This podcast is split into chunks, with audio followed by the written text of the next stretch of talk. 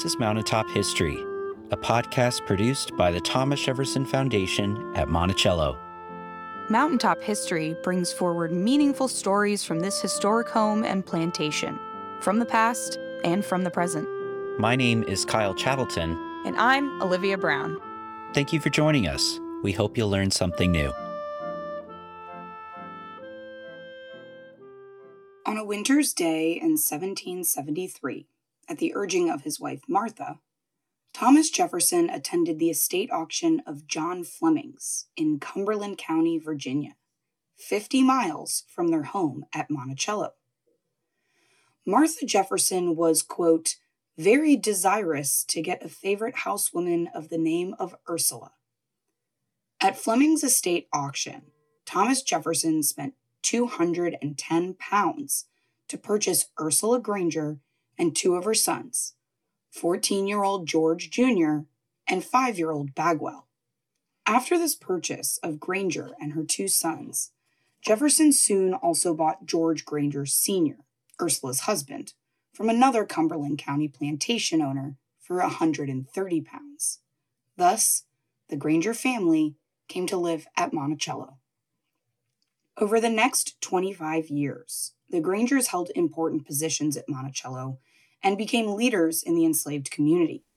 George and Ursula Granger had four sons, three of whom lived to adulthood.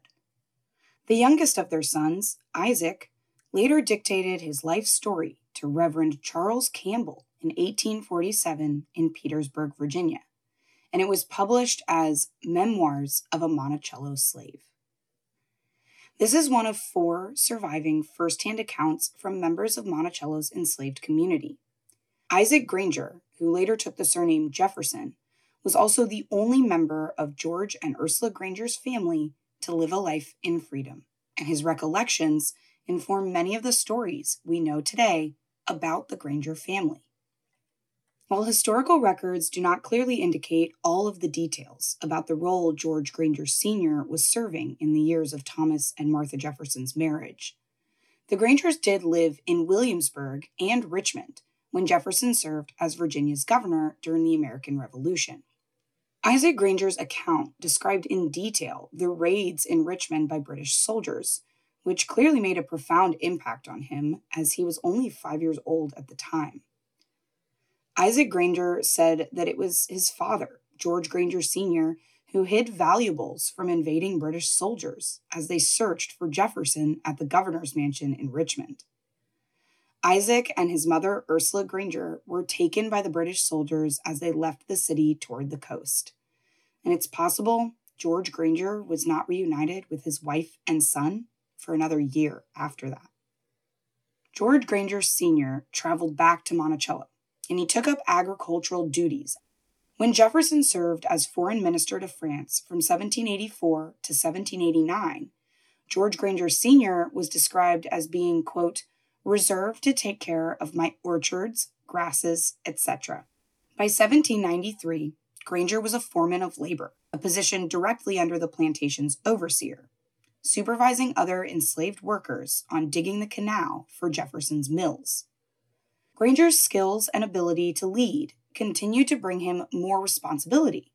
And in 1796, he became the only African American and only enslaved person who was an overseer in Monticello's history. He oversaw the agricultural laborers at Tufton Farm and the cultivation of tobacco, Virginia's cash crop.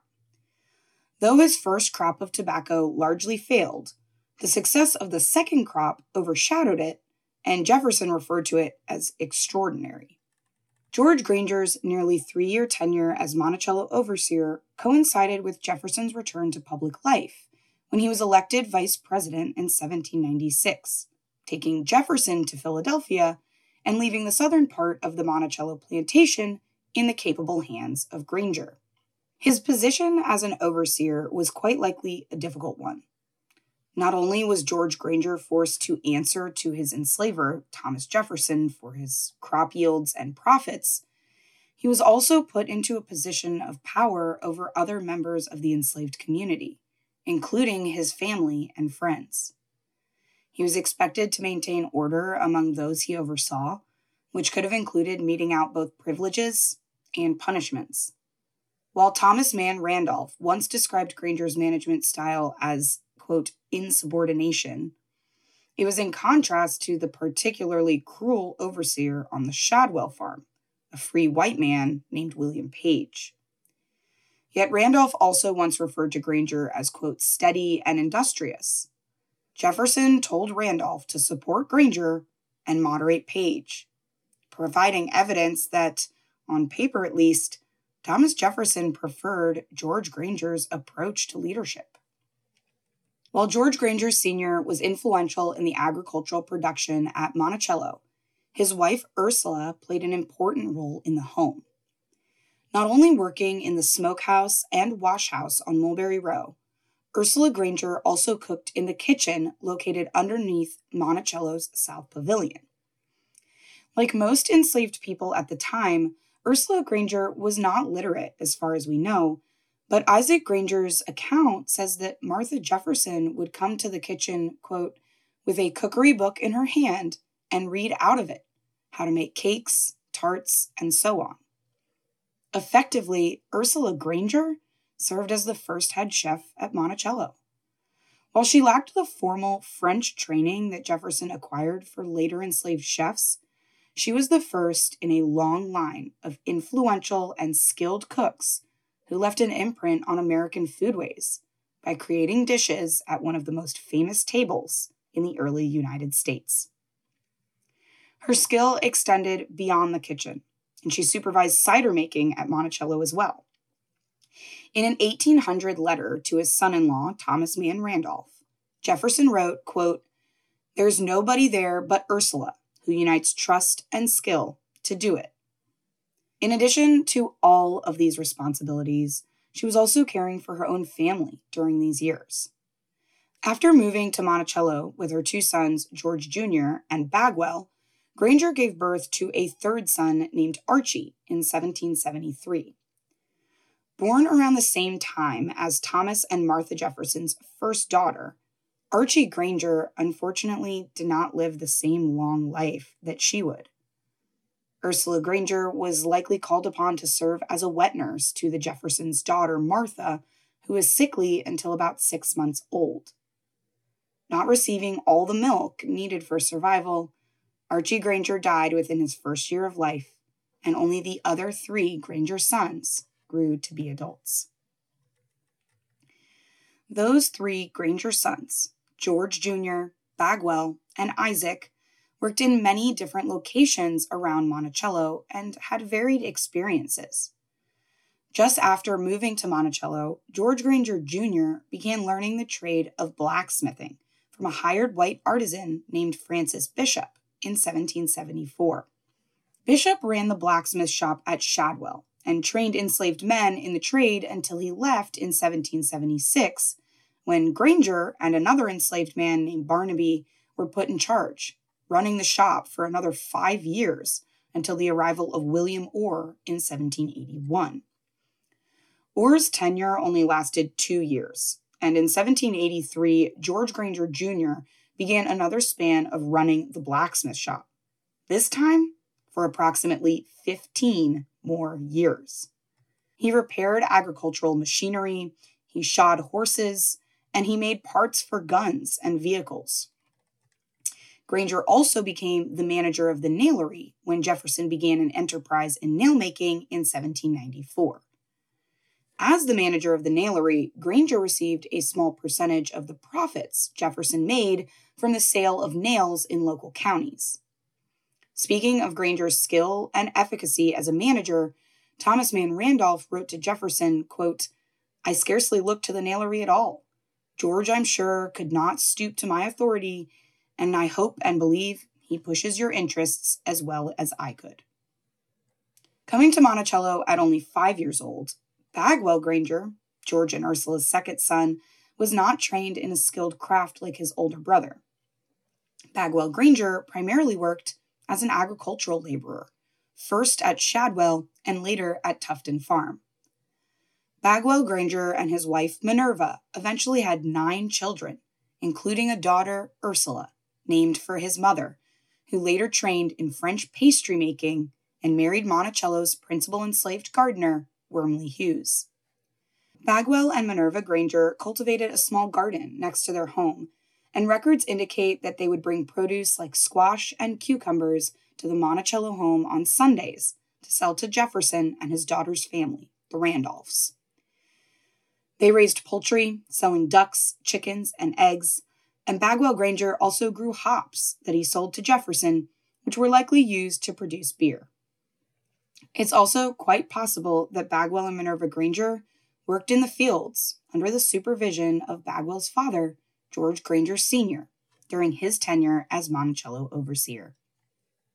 It was the youngest Granger's son, Isaac, who was born in 1775, whose life we know the most about due to the memoir he left behind.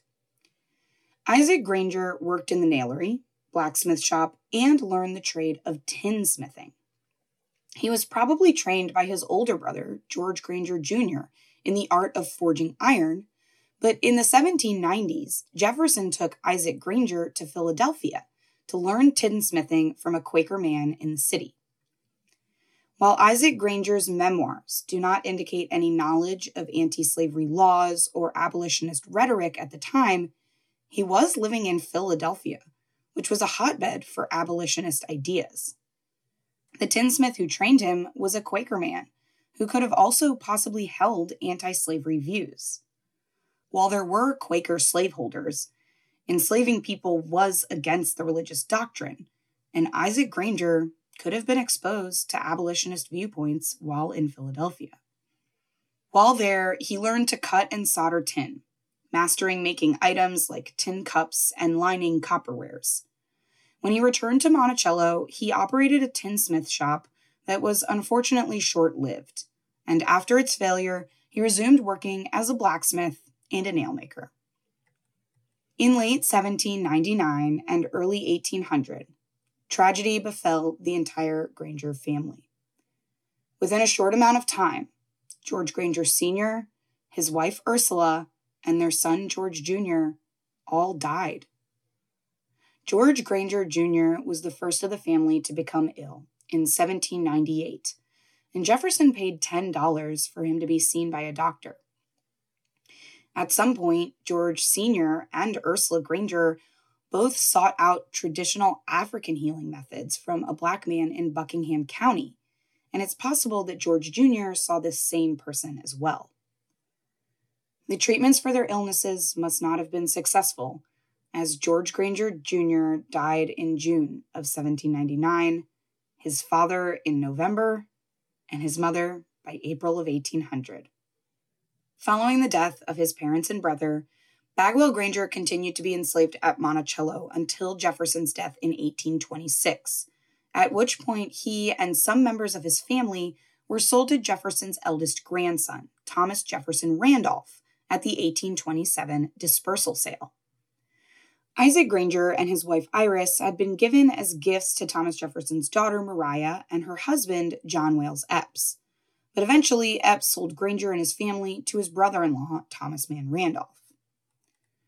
It's not clear at what point Isaac Granger gained his freedom, but by the 1820s, he had made his way to Richmond and then to Petersburg, where he was a free man at the time he told his story to Reverend Campbell.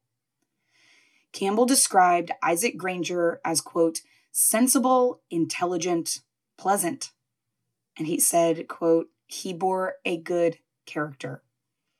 A surviving image of Isaac Granger Jefferson shows a strong, hardworking man still donning his blacksmith's apron, even in his 70s.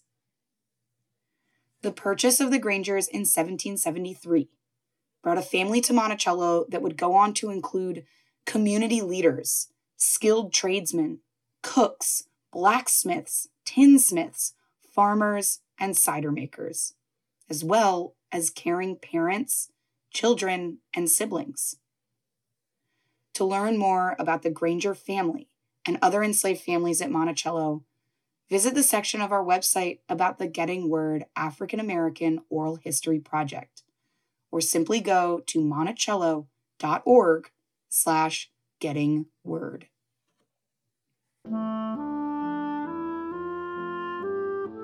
This has been another episode of Mountaintop History, a collaboration podcast between WTJU and the Thomas Jefferson Foundation.